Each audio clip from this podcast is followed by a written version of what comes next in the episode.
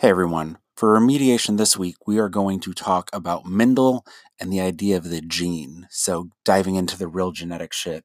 So hope you enjoy.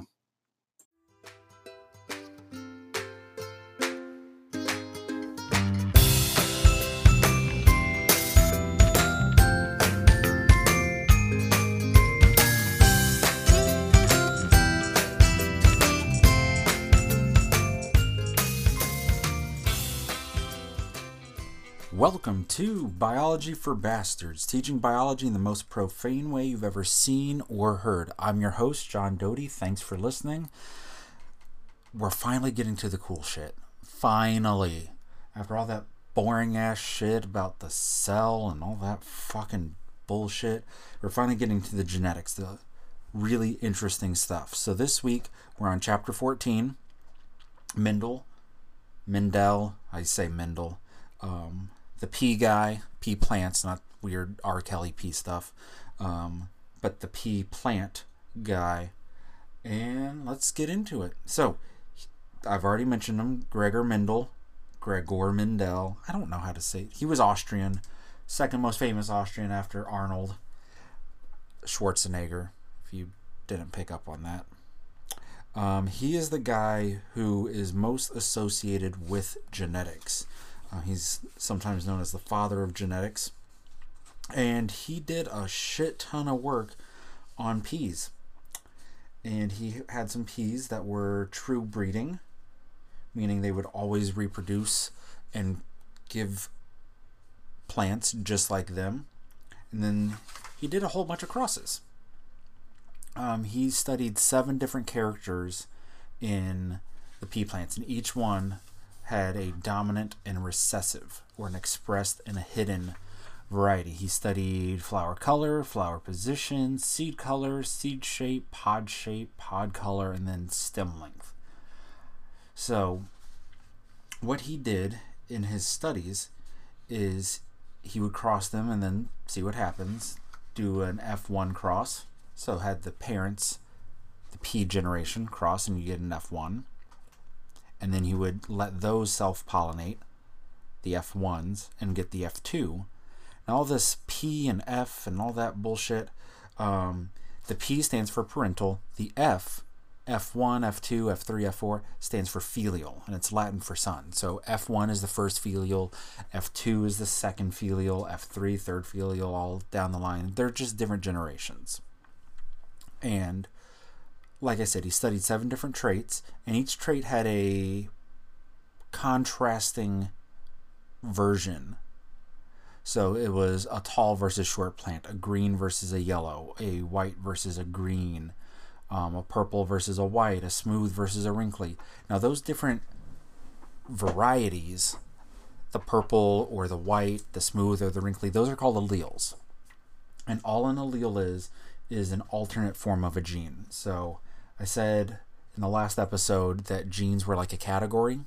Well, the alleles are the choices within that category. I think of it as like a create your character thing in a video game where you have like shirt color, and then you have like, well, it could be red or blue or white or whatever. Shirt color is the gene, and then the color of it is the allele. So you get 1 allele from each parent, and you have 2 because 1 from each parent. If the 2 alleles are different, then the dominant allele is going to be expressed no matter what. The only way to have the recessive trait is to have 2 recessive alleles, and then you will see that recessive variety showing through. Now, there is the law of segregation that Mendel came up with, and that is saying that the 2 alleles for each given characteristic will separate during gamete formation. Gamete formation is another way to say meiosis. So just saying that the 2 alleles will go their separate ways during meiosis, and that is where the idea of a Punnett square comes in. If you remember Punnett squares, those are the little, 2x2 box with, you have like the big P, little P, or whatever on the outside, and you got the different versions on the inside. If you're confused with that, it might be worth going back and looking at the show notes. There's some Punnett squares in the PowerPoint that's linked there.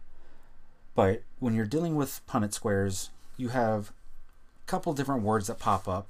You have phenotype and genotype. Your genotype are going to be your genetic makeup. So what genes do you have? Well, your phenotype, those are your physical traits. So think genotype, genes, phenotype, features. That's how I remember it. You also have homozygous and heterozygous. So zygous is referring to the alleles that you have. You have homozygous, where they're the same. They could be homozygous dominant if you have two dominants, or homozygous recessive if you have two recessive alleles, or you have heterozygous, where you have one of each. So we've got phenotype, genotype, homozygous, heterozygous, lots of vocab, but it's just pretty straightforward shit. Now, if you're trying to figure out what type of genotype a plant has or anything has, and you know its phenotype is showing the dominant trait, you can do what's known as a test cross. A test cross is where you cross it with a, cross the questionable one with a homozygous recessive individual. And that tells you that if it's a homozygous dominant that you're dealing with, all the offspring should be dominant. And if it's a heterozygous individual or a heterozygote that you're dealing with, you should have an even 50-50 split of homozygous recessive individual showing the recessive trait, and then heterozygous individual showing the dominant. So a test cross is a way to figure out whether the organism that's displaying the dominant phenotype is homozygous dominant or heterozygous, by crossing it with a homozygous recessive individual. With me there? Okay, so those types of crosses with the 2x2 and all that shit, that's called a monohybrid cross, because we're studying one character, one cross, monohybrid, one set of hybrids. Now, there is something known as a dihybrid cross, where you're studying two characters, di meaning two. So that would be like if you're studying flower color and seed shape. So is it a purple, white flower and a smooth, wrinkly pea? So it could be, you know, purple and smooth, purple and wrinkly, white and smooth, white and wrinkly. So that's a dihybrid cross, looking at the two different characteristics. And those things work because there's this law of independent assortment. So the law of segregation said the alleles for one gene will segregate independently. The law of independent assortment says alleles for different genes will segregate independently.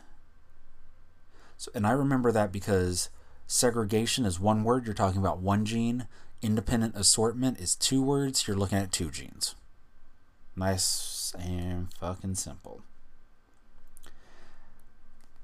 So that brings us to how probability is used with Mendel's laws of inheritance. And it's all, everything, when you're doing this, every Punnett square is an independent event. So if you're crossing one mom with one dad, the options of their possible children is what the Punnett square is showing. So the four boxes in the middle, or the 16 if you're doing a dihybrid cross, those are the possibilities for their offspring. It's not saying if you have four kids, you're going to have one that's big T, two that are big T, little t, and one that's little t, little t, if you're looking at something like a, you know, two heterozygotes crossing. But it's saying for every child, you have that possibility. So you multiply your probability if you're looking at multiple things. So like the probability of having two girls, it's a 50% chance, and then another 50% chance, so it's a 25% chance. If you were looking at the probability of having three children, all girls, you'd multiply that by 50%, and you would have a 1/8, whatever 1/8 is as a percentage, 12.5% chance of that happening. So every time you do it, because it's an independent event, you just multiply it by the likelihood of it happening once. Yeah, there you go. So there's that stuff. And Mendel's stuff is pretty straightforward. It's dominant, it's recessive. As long as you have one dominant allele, you show the dominant phenotype. The only way to have the recessive phenotype is to be homozygous recessive. But there are other ways that inheritance works. So sometimes you see this as non-Mendelian genetics. And the stuff we just talked about is Mendelian genetics.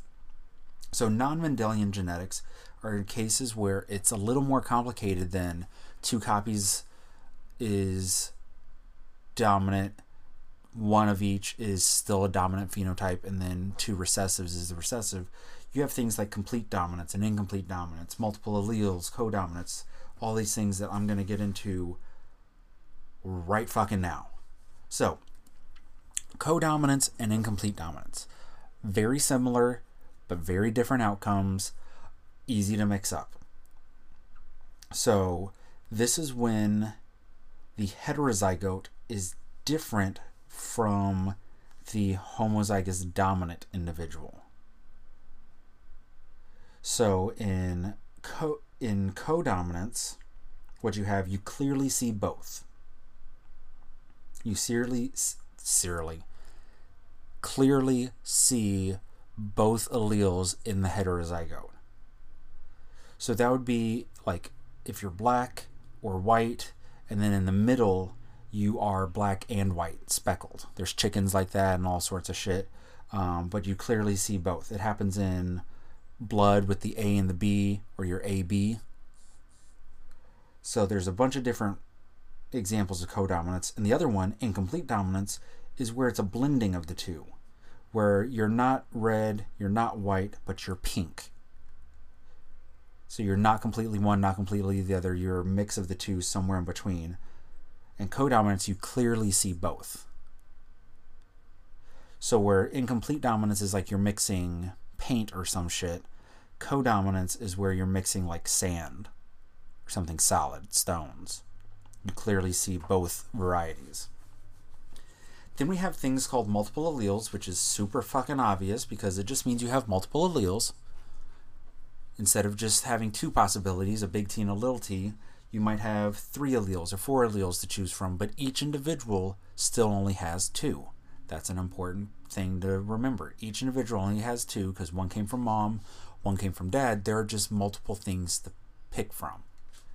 And blood type is a really good one because you have the A allele, you have the B allele, then you have the O allele. So blood's just really fucking good at a lot of stuff.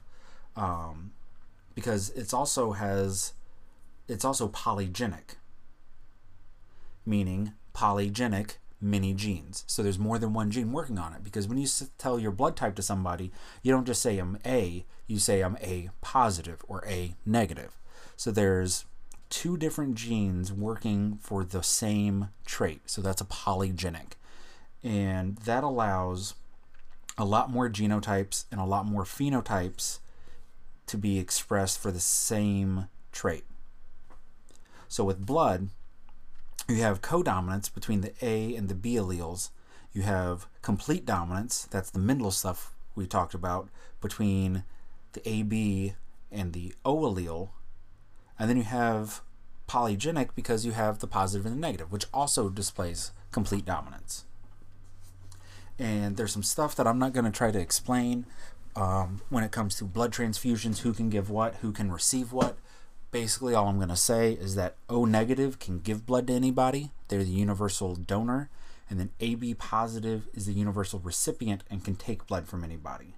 You have to have blood that is no fancier than yours. So positives can have whatever they are, and the negatives. So like, my blood type's A positive, I can have A positive blood, A negative, O positive, and O negative. I cannot have B, because my body's not used to seeing B. It sees it, it's going to attack it, and I might die. And that would fucking suck. I don't want to die. So don't give me any B blood or any AB blood, because if you do, you're a dick. So don't do that. Now, when it comes to genes and all that shit, it's not just the genes that determine phenotype. It's a combination of the genes and the environment. The environment has influence as well. Now, the genes say, do this, but some say do this in this certain situation. Some people tan very easily. It says, when their sun, do this, tan. Okay? Others, like hydrangeas, they change color depending on the acidity in the soil. Like you think of Arctic foxes and snowshoe hares and all those shits that live up north that are one color in the summer, one color in the winter. They change depending on the temperature. The temperature never changes, neither will their fur. That brings us to pedigrees. Pedigrees are pictures that you're trying to figure the fuck out.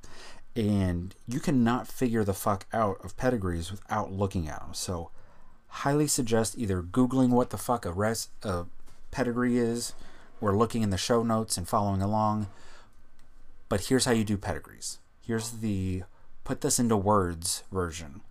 So it's like a genetic family tree. And there's circles and there's squares. The circles are female. The squares are males. Sometimes things can be shaded. And when they're shaded, that means they have a trait. Just whatever you're tracking through the generations. Shaded means they have it. It doesn't tell you if it's dominant. It doesn't tell you if it's recessive. It just says those individuals have it. Now, when it comes to actually solving a pedigree or doing the genotypes of individuals within a pedigree, there are like 5-ish steps that will let you solve most pedigrees. I'm sorry if you hear a bunch of dogs barking. My dogs are going apeshit over something. Hopefully it's just a squirrel, but, you know, we got a new puppy, so it could be anything. But they're fine. It'll buff out. Shit'll buff out. So, when it comes to solving it, here's what you do. Step 1, find the weird-ass kid. The weird-ass kid is going to be the individual that is either shaded or not shaded, and both of its parents are the opposite. So you've got to find two parents that are the same color, whether shaded or not shaded. They have to have a child who is the opposite. So if both parents are shaded, the child has to be non-shaded, or vice versa. What you're doing there is you're figuring out whether the trait shown is dominant or recessive. Because that weirdo, that fucking strange-ass kid who's a different color than both parents, is homozygous recessive. That's the only way that the child can be something different than both parents, is if both parents show the dominant phenotype and the child shows the recessive. So right there, you figure out what color is recessive. So let's just pick an example where not shaded is the weirdo. So both parents are shaded.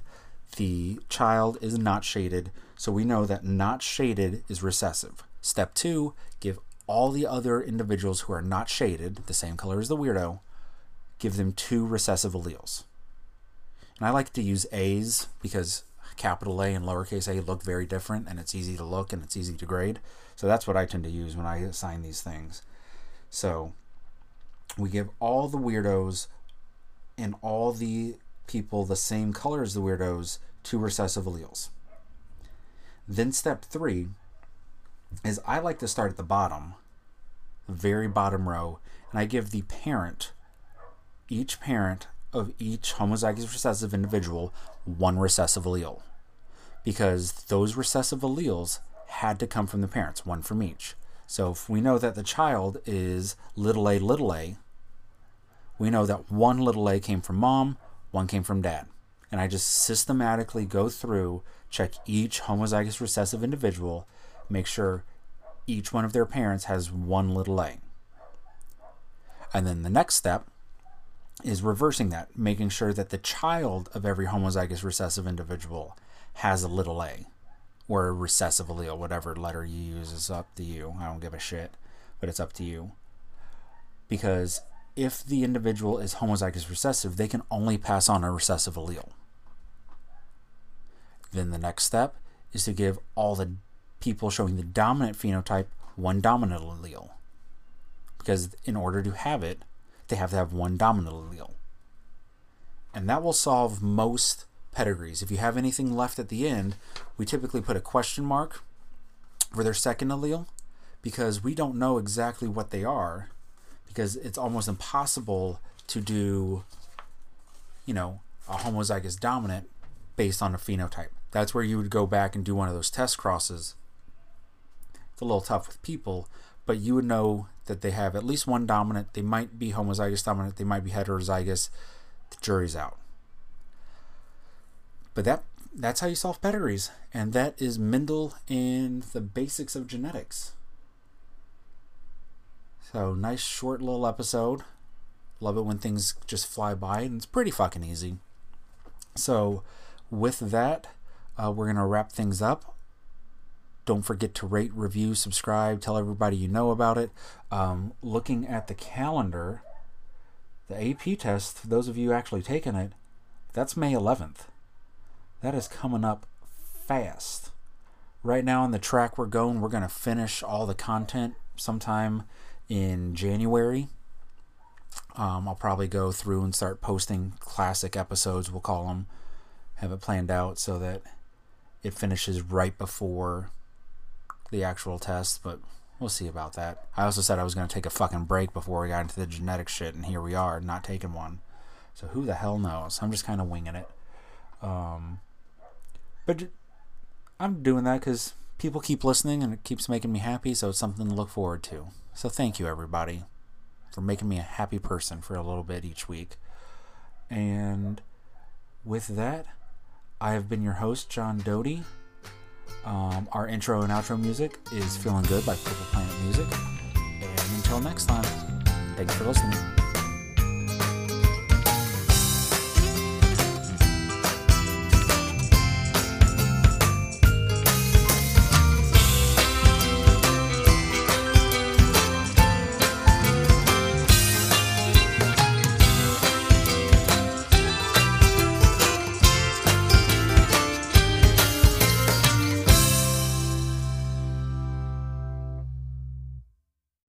So you may have just heard an ad, but I can't end with an ad. So just wanted to say, follow us on Twitter at Bio for Bastards. Our intro and outro music is Feeling Good by Purple Planet Music. Don't forget to rate, subscribe, tell everybody you know about it. And again, thanks for listening.